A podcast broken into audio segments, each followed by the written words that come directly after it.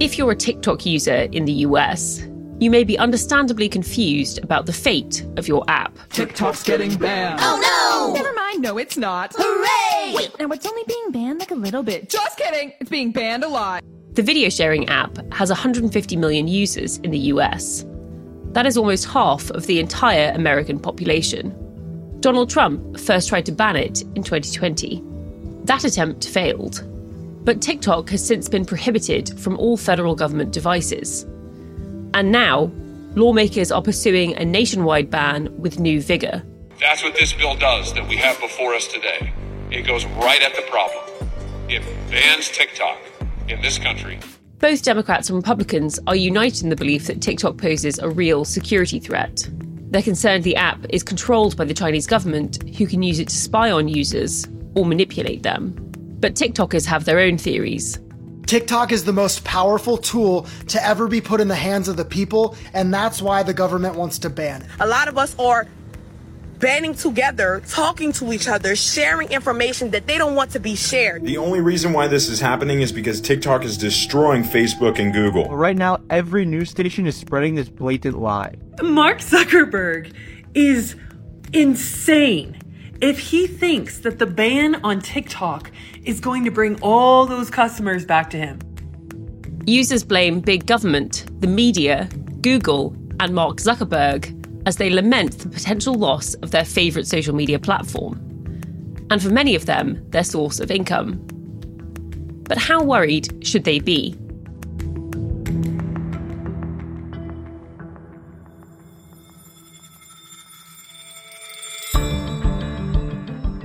You're listening to Money Talks from The Economist, our weekly podcast on the markets, the economy, and the world of business.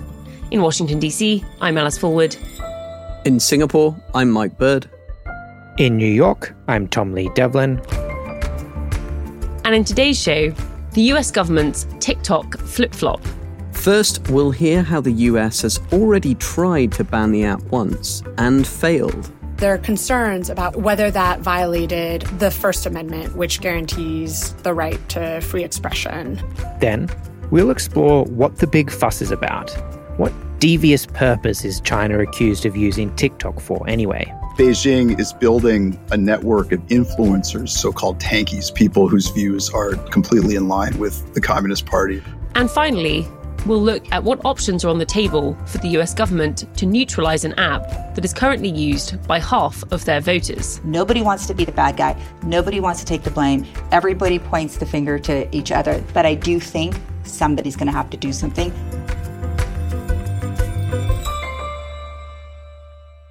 Mike, Tom, hello. Hi, Alice. Hey, Alice. What are you up to in New York then, Tom? Oh, you know, just the usual catching up with some sources, talking to some people, working on some stories. Cryptic, cryptic, engagingly cryptic. That was that was cryptic. As cryptic as the relationship between TikTok and the Chinese Communist Party. and that relationship is the subject of our show today. We are talking about TikTok again. Lots has changed since the episode that we ran about a year ago when we looked at who should be afraid of TikTok and decided that it was probably the big US social media giants like Facebook that had the most to fear from TikTok's rising dominance. A few weeks ago, TikTok CEO was in front of Congress testifying, facing some pretty difficult questions from US legislators.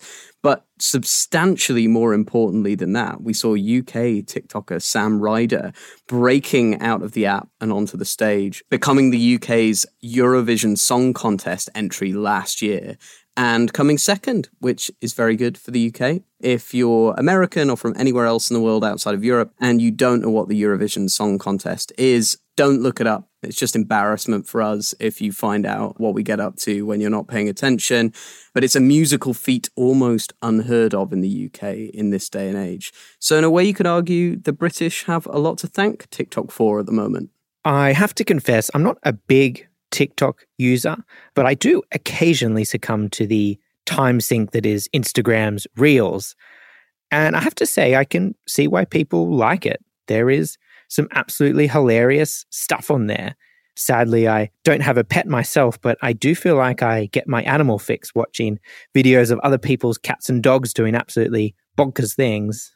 And pet videos or song contest entries might seem pretty innocuous, but Over the last year, there's also been heightened alarm about TikTok and the possible security risks posed by its links to China. So, to find out more about that, I'd like to bring in Alexandra Suich Bass. She's The Economist's senior correspondent for politics, technology, and society, and has been covering this story for us.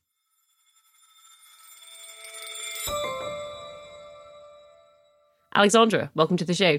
Thank you for having me.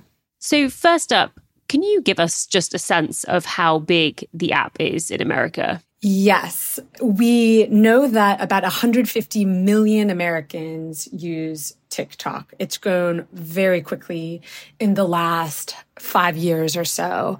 And people spend about 82 minutes a day on TikTok, which is more than Facebook and Instagram combined the rapid growth of TikTok and its popularity, especially among young people, have made this a very fraught question of whether politicians should prize their own popularity and continuing to allow an app that is so popular with Americans to grow, or if they should prioritize national security concerns because those have only been growing. Right. So the app is massive now. It's grown very quickly. If we turn back the clock a few years before it had become such a big deal in the US, there were already these concerns. The Trump administration did try to ban TikTok a few years ago. So what happened there?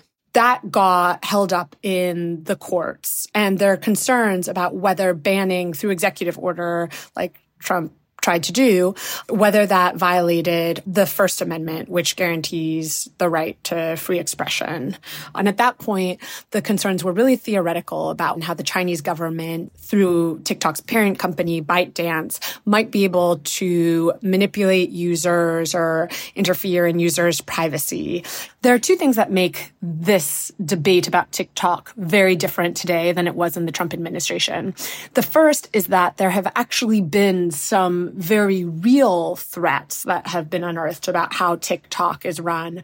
The app admitted that they have surveilled journalists to try and figure out journalist sources. And so there are very clear privacy issues there. The other thing that's happened is that more governments are sounding the alarm about TikTok. So this is not just a US concern now. We've seen countries all around the world restrict government workers access to the app. And then states are also taking up the mantle. And the state of Montana has gone the farthest. It's actually attempting to ban the app. The legislature has recently passed that bill and it's on the governor's desk to sign.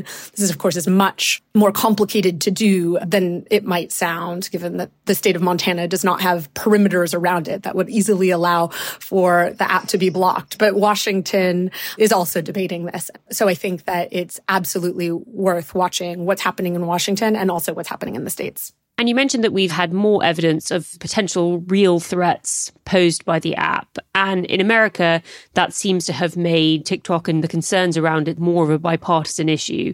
President Biden, a Democrat, has suggested that TikTok might be a national security risk. What are the possible solutions or avenues that this could go down?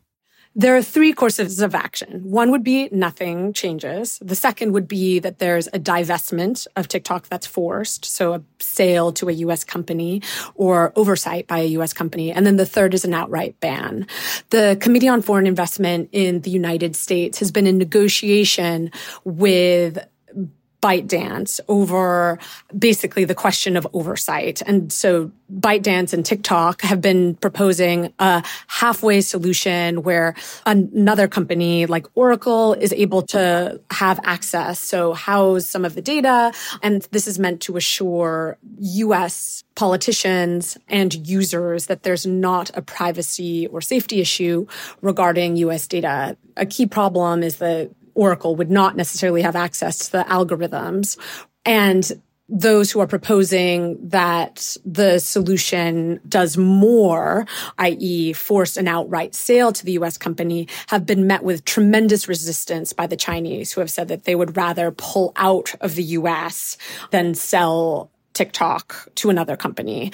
That may ultimately force politicians' hands to pursue the ban option. And if politicians decide to go down that road, there are several ways to do that. But the one that's getting the most support right now is a proposal called the Restrict Act. It's been introduced by Mark Warner, a U.S. Senator. It has backing from 11 other senators from both parties. And what it tries to do is hand more power to the Commerce Department to restrict or ban products from foreign adversaries, which would include China. So it would not explicitly ban TikTok, but it would hand the keys to the federal government to do so because right now, one of the debates about the problems of banning TikTok hinges on the fact that this would get caught up in the courts and restrict free expression and violate the First Amendment. So the Restrict Act is designed to circumnavigate that. Thank you so much for getting us up to speed, Alexandra. We are going to pause there for a moment, but please do stick around as we'd like to talk to you again before the end of the show. Absolutely.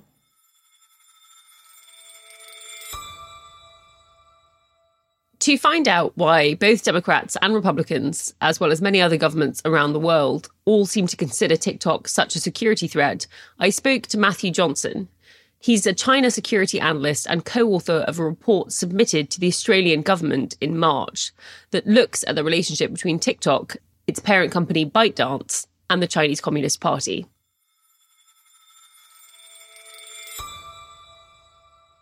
Hello, Matthew. Welcome to the show. Thank you very much, Alice. It's a pleasure to be here. So, you recently wrote a report about the links between TikTok and ByteDance and the Chinese Communist Party. So, what does that report tell us about what's already known or is suspected about TikTok and its parent company's links to the CCP? The main findings of that report are that one, there's really no separation between TikTok, the entity that exists globally, and ByteDance, the company that exists primarily in Beijing and is an app and artificial intelligence innovator.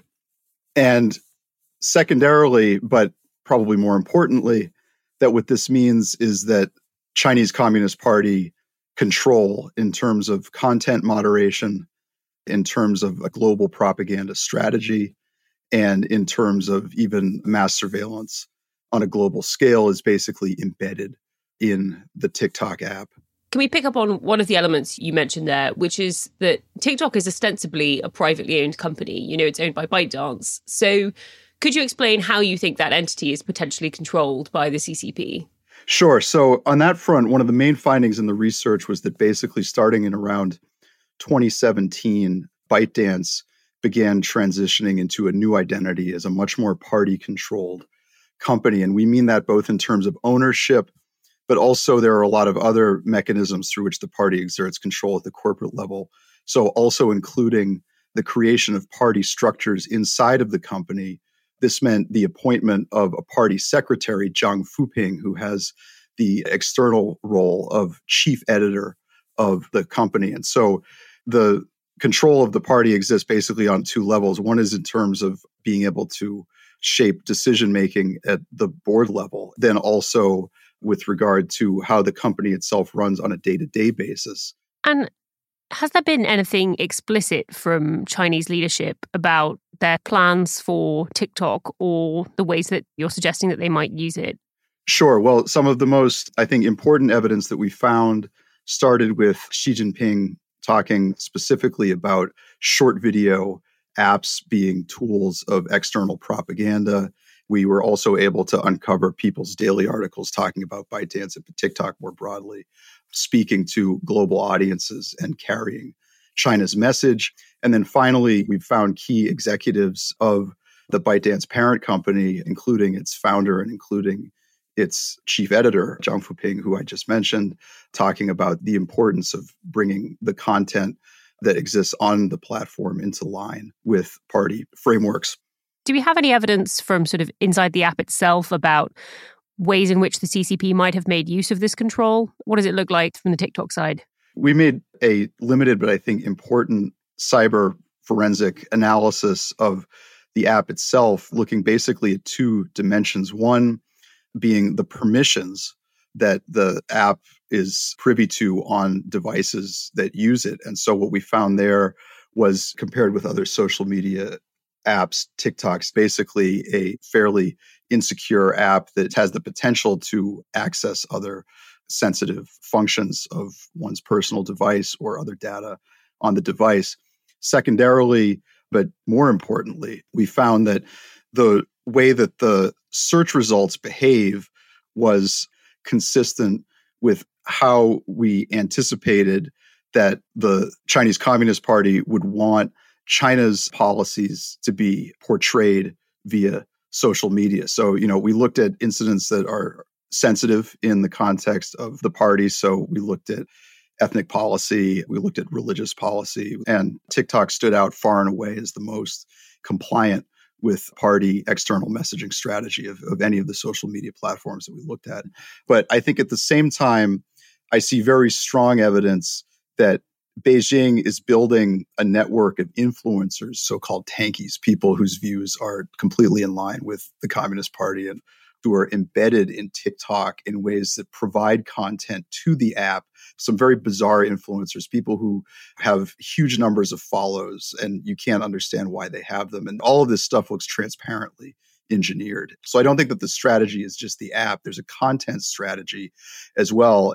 Could we pick up on one of the other risks that people think potential CCP control or influence over TikTok might have, which is the ability of the Chinese authorities to access user data? So, how, on the scale of which things we should be most concerned about, where does this rank in your view, and how big a risk is that?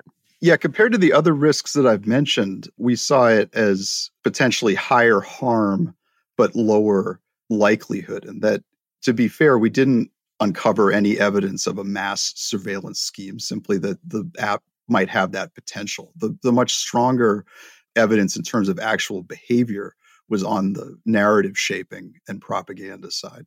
Matthew, thank you so much for joining the show. It's been a pleasure. Thank you very much, Alice.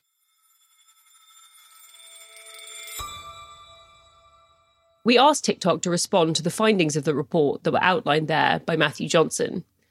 Their spokesperson gave us this statement these claims are both inaccurate and unfounded. TikTok is enjoyed by over a billion people around the world safely and securely. And the additional data security measures we are introducing in the US and Europe are industry leading, going beyond anything other peer companies are doing to keep user data secure. They also went on to say that TikTok is led by an executive team in the US, Singapore, and Dublin, while ByteDance is a private company not controlled by the CCP. They say their algorithm does not have a pro China bias, saying that you can find plenty of content critical of the CCP on their app. And TikTok also says it has no greater access to personal data than any other peer app. It also pointed us to some independent reports to that effect. And finally, it told us that the individuals behind the surveillance of journalists are no longer with the company. So, with all that in mind, Tom, Mike, what do you make of what we've heard so far? I mean, I'm still kind of reeling from the numbers that Alexandra gave earlier. Half of Americans use TikTok, and the average user spends 82 minutes a day on the app. I mean, that is a lot of time being sunk. And it's actually an incredible testament to just how much people like this app. On the question of the ban, it is interesting that these concerns over hoovering up data and nudging user behavior have also been leveled at America's social media companies. That's the whole thesis of Shoshana Zuboff's hefty tome, Surveillance Capitalism, from a few years back. I suppose what's different with TikTok is the anxiety around the ends that the company is pursuing. So, Meta and Snap and other American social media companies have pretty squarely commercial motives. But there seems to be this question mark over whether TikTok is only after money or whether they're also trying to shift public opinion or snoop on people it doesn't seem to me at the moment like there's overwhelming evidence on that just yet. But I suppose the question is how easily it could be done if they chose to. So I always think whenever we talk about TikTok that there's this obvious cost issue here in the idea of banning or discontinuing it. If TikTok was everywhere else in the world today, but it hadn't been released into the US, for example, there is absolutely no way that American legislators would be happy for it to start. The problem is that this is hugely popular social media now. Lots of people make a lot of money with it. So there's a major downside to the idea of shutting it down. And for me, that's really interesting because the whole conversation gets right to the core of two questions. The first is whether a Chinese company, ByteDance in this case, at the forefront of an industry is ever really private and how much the Chinese government influences them and is able to use their clout internationally for their own ends. And the second is whether, whatever the answer to that first question, the American government can essentially stomach the idea of having a privately run Chinese company at the forefront of some industry operating in the US in the way that TikTok does now. So, there's a lot of interest at the moment in TikTok's owner ByteDance, but it's not the only fast growing Chinese tech company. In fact, in the paper this week, Don Weinland, our China business and finance editor, has an excellent piece on China's next wave of unicorns, which I'm very much looking forward to reading. How about you both? What are you looking forward to in this week's paper? Yes, I'm excited to read a piece by another Tom at the paper, Tom Bennett, on the moment that private equity finds itself at. It was sort of a booming industry that thrived in the era of low rates. And now, with interest rates having risen, it's finding itself in a slightly trickier patch where it's a bit more difficult to get deals done. And he is sort of tackling the question of what comes next for the private equity industry, which has been somewhat humbled by recent times. Listeners can read all of that and more with a minimal amount of surreptitious surveillance on our part for free by going to economist.com forward slash podcast offer. You can get yourself a free 30 day digital subscription. That is if you are not a subscriber already. After the break, we'll hear what options US lawmakers actually have to ban or at least limit TikTok.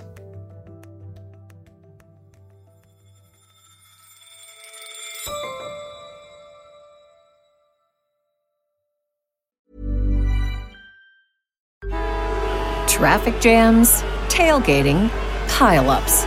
Ugh, the joys of driving. How could it get worse?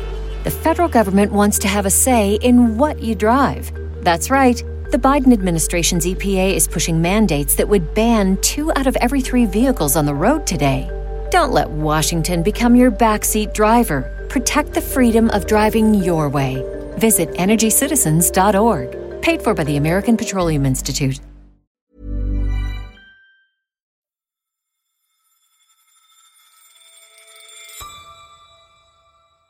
Before the break, we heard about some of the evidence which suggests that the links that TikTok and its parent company have with the Chinese Communist Party constitute a very real security risk to the US.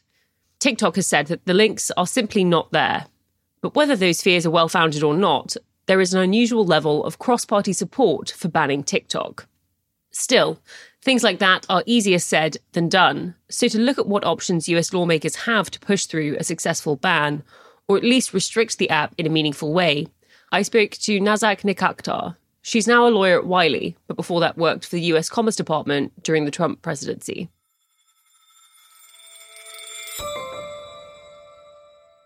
Hello, Nazak. Welcome to the show. Thank you so much for joining us. Thank you so much for having me. I appreciate it. Attempts to resolve the TikTok issue through corporate deal making have fallen somewhat flat. So, can we talk about the legislative paths available to America, seeing as it now looks like a ban is back on the table? I don't love the solution that the US government pursued, which was, you know, let's just ban the app stores from allowing users to download this app. The problem there is that, you know, as a lawyer, I'll tell you, actions like this that could be deemed as sort of arbitrary, capricious, a violation of First Amendment rights because TikTok has users, content, artistic expression. Those things get enjoined. So you want to kind of pursue something that's injunction proof and durable. Because what's the point of something getting enjoined by the courts? Basically, the courts blocking action by the federal agencies until it hears the full litigation and gets the case brief and you survive appeals. Action's not going to happen for years and years and years. And that was the problem with the executive order that President Trump tried to use to ban TikTok, right? So, this US government has an executive order that was issued in May 2019 that allows the US government to restrict telecom transactions with foreign adversaries, China, Russia being designated as foreign adversaries. The little problem with that authority is that there's this thing called the Berman Amendment. And the Berman Amendment essentially says, okay, President, you can regulate foreign transactions at the time of peace, but you can't touch artistic expression because that is essentially a First Amendment right. So we have this authority that Trump issued in 2019, President Biden's endorsed, but you can't really use that to regulate TikTok because of this fear that there's a First Amendment issue that's going to get enjoined by the courts. So that system isn't working. So then Congress, Senator Warner and Senator Thune correctly come out and say, okay, I've got to take President Trump's executive order, President Biden's endorsed it, make it into legislation, the Restrict Act. The authority is essentially the same. It allows the president to restrict telecom type transactions with foreign adversaries. Now, the hope in DC, Washington, D.C. is that the Restrict Act is going to be used to ban TikTok. Okay, well, let's hypothetically say, what if it is? Because now it's in statute, it's stronger than just an executive order. Yeah, but ByteDance TikTok can still litigate it and get an injunction claiming First Amendment rights. So, if the problem with these sort of various potentially quite draconian bans or other legislative solutions is that they will be challenged under sort of First Amendment grounds, then what can be done? Are there any solutions that aren't weak to that potential challenge? Absolutely. So, when we're looking at TikTok, right, what are we regulating? We're not regulating the content right? We're not regulating the videos. We're just regulating the app. We just don't want a digital platform hosted by a foreign adversary to collect users' data. And if you actually separate the content from the actual digital platform, then it becomes really evident that, wait a second, I don't think we have a First Amendment issue.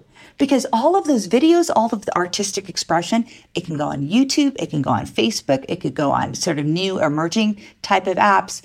And when you're just looking at can I regulate a digital platform like this? Well, I think you can survive the First Amendment challenges. So, how do we make this clear for the courts? I'm an advocate of proposing legislation that makes amply clear that the US government has the ability, unambiguous ability, to regulate digital apps hosted by foreign adversary nations and make expressly clear in legislation that that is not protected speech, that is not subject to First Amendment. That's the first thing. If you do that, you can then use the Restrict Act to ban TikTok if ByteDance TikTok try to enjoin it, get an injunction in the courts to prohibit the federal government from carrying this out. I think the courts are going to look at the statute and say, oh, well, wait a second you know what, this is right. It's a digital platform. We're not restricting the free speech, which is actually the content, and we can allow the government to move forward with this restriction. Another avenue you have suggested might be available is to put TikTok on the Commerce Department's entity list. And this is something the US government did to the Chinese telecom giant Huawei several years ago. So, how would that work? The entity list essentially prohibits exports of goods, software, and technology to the designated entity. So let's say hypothetically, we designate ByteDance to this entity list. That means exports of software are going to be regulated and prohibited by the US government.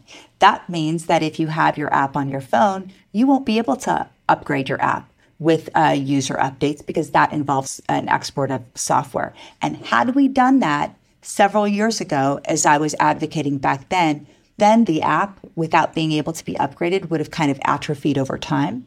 And we would have had a much more impact. Uh, it's a much less aggressive step. And it's not a bad idea. It allows safe users, safe providers to come into the ecosystem and provide their offerings as users are looking for an alternative to migrate away. Okay, and I guess the final question then what do you think is going to happen? We've talked about all these sort of various solutions that might work or not work. What do you think TikTok will be in three years? What will have happened to it? The cat's out of the bag. The US government across the board on a bipartisan basis has said TikTok's existence and presence in the US is an enormous threat to national security. You can't walk that back. Once you say it like that, you're going to have to act. But fundamentally, we have in Washington very often the situation where Congress and the executive branch are pointing the finger at each other. Nobody wants to be the bad guy. Nobody wants to take the blame. Everybody points the finger to each other. But I do think somebody's going to have to do something. And I anticipate we're going to probably see strong action within the next year. That makes a lot of sense. Nazak, thank you so much for joining the show. It's been a real pleasure. Thank you for having me. And it's time to bring back Alexandra Suich Bass. Hello again. So, no one wants to be the bad guy in this scenario. There is an important young demographic here, which will be sort of disproportionately affected by any TikTok ban.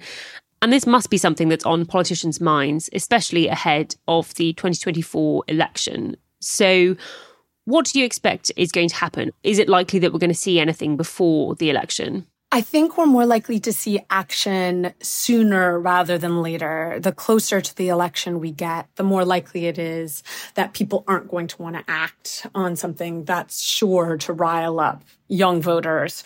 It's the wrong type of attention that politicians who are wanting to seek reelection would be getting. And this is a place where you see a really interesting divide between Democrats and Republicans. Some Democrats do feel that using TikTok effectively can give them an electoral advantage with young voters.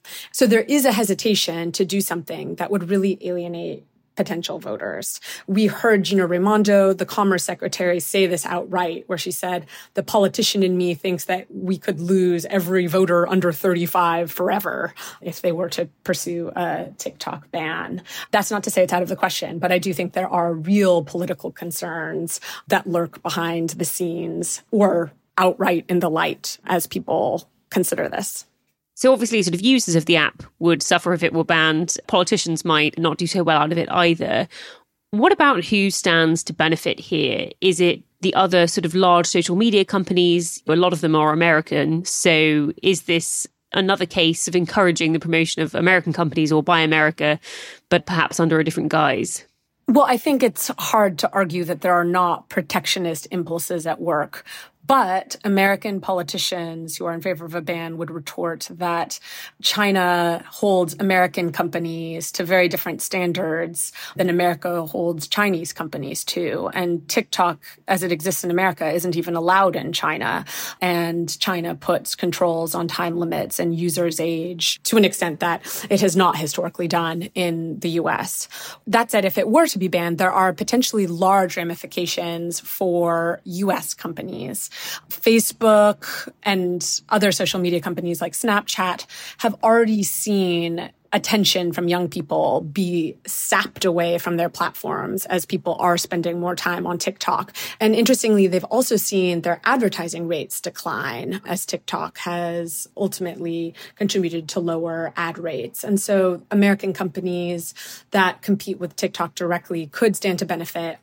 They would stand to see both attention and profitability increase. So that's what could happen. And what about what you think will happen? Do you think that there will be a ban? History suggests there won't. I have been covering tech companies and the political outrage that's directed at them for many years. And for all the hearings and bipartisan agreement on the ills caused by large tech companies, we haven't seen any action yet that's particularly meaningful as it relates to restraining tech companies' movements. And so my guess would be that we're unlikely to see a ban, but I would say that there's a lot of buzz and conversation about this that makes it worth watching in Washington. And it'll be fascinating to see how it plays out. Yes, I completely agree. Thank you so much for your time, Alexandra. It's been great having you with us on Money Talks. Thank you so much for having me.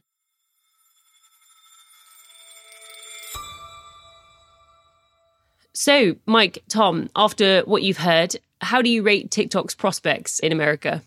So I was thinking about the position that I had on this the last time we talked about TikTok. And sadly, I think I've gotten a little bit more skeptical and pessimistic in the time since. I really, really struggle to see how, in the context of the US China relationship now, you look at our cover a few weeks ago, essentially, we're, we're, talking about this relationship just getting worse and worse at being uh, the sort of most strained levels in several decades. You've really got to wonder how long TikTok's American business in particular can possibly survive that climate. Everything on that front is just getting worse it's really now the single element, as we discussed earlier, that unites the two American political parties, or rather that they even try and sort of one up each other on. So, yeah, I struggle to see the prospects. And I think the recent bans on government employees using TikTok on government owned phones really reminded me of Huawei, where restrictions started off very narrow and minor and became increasingly all encompassing.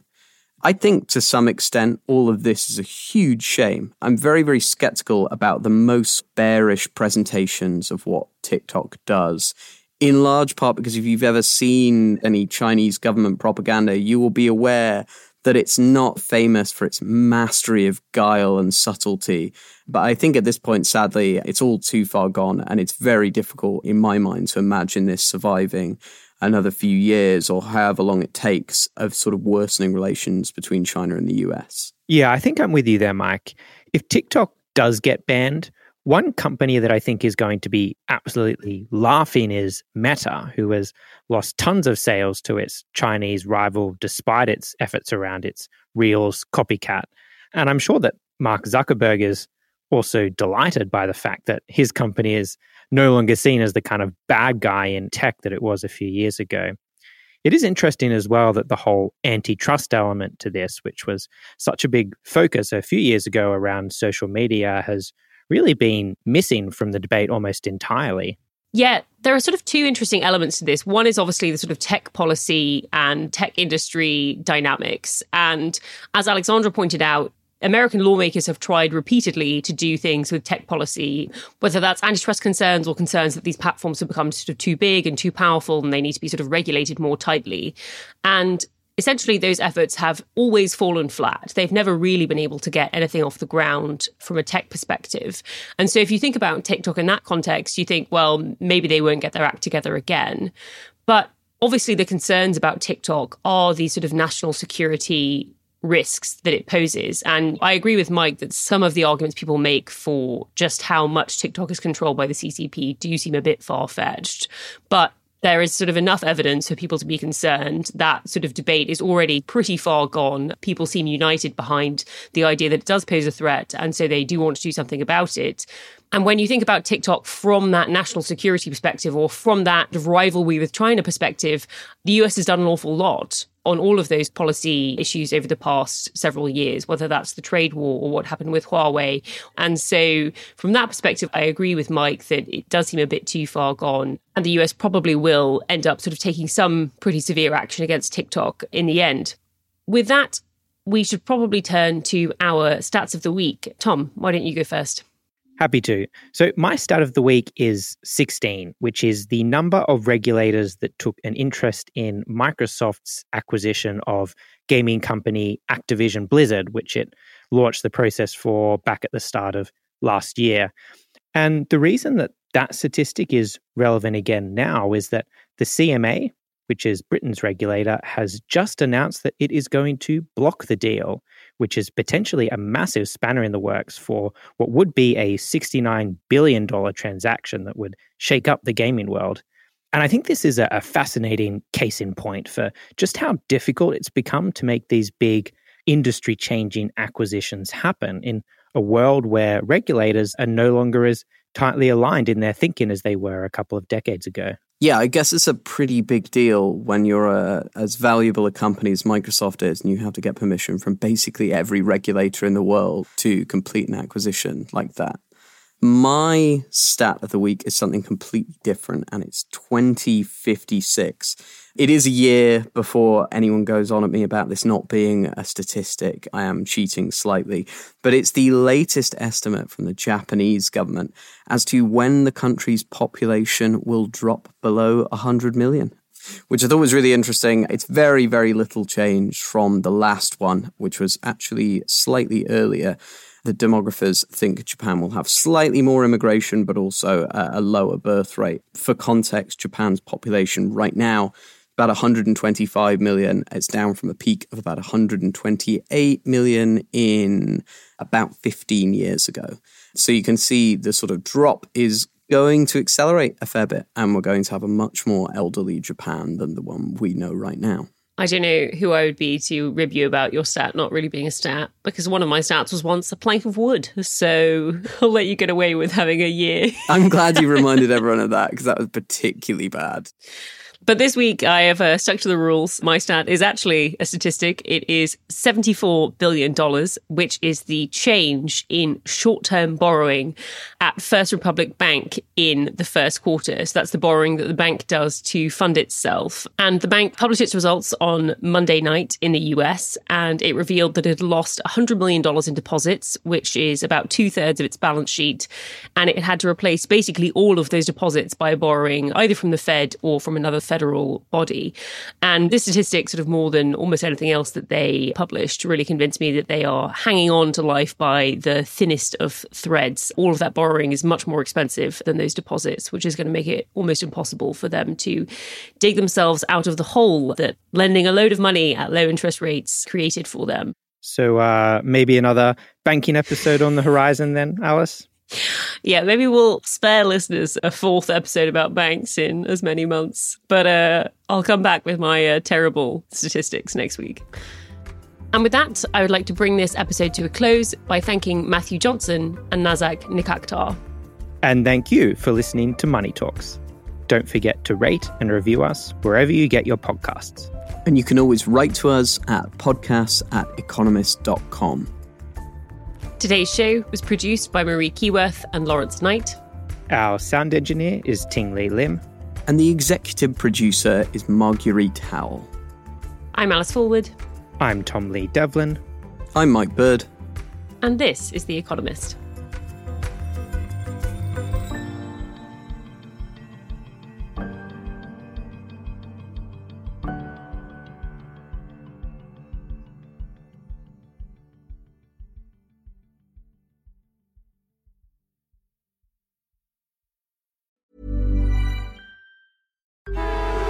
Traffic jams, tailgating, pileups. Ugh, the joys of driving. How could it get worse? The federal government wants to have a say in what you drive. That's right. The Biden administration's EPA is pushing mandates that would ban two out of every three vehicles on the road today. Don't let Washington become your backseat driver. Protect the freedom of driving your way. Visit EnergyCitizens.org. Paid for by the American Petroleum Institute.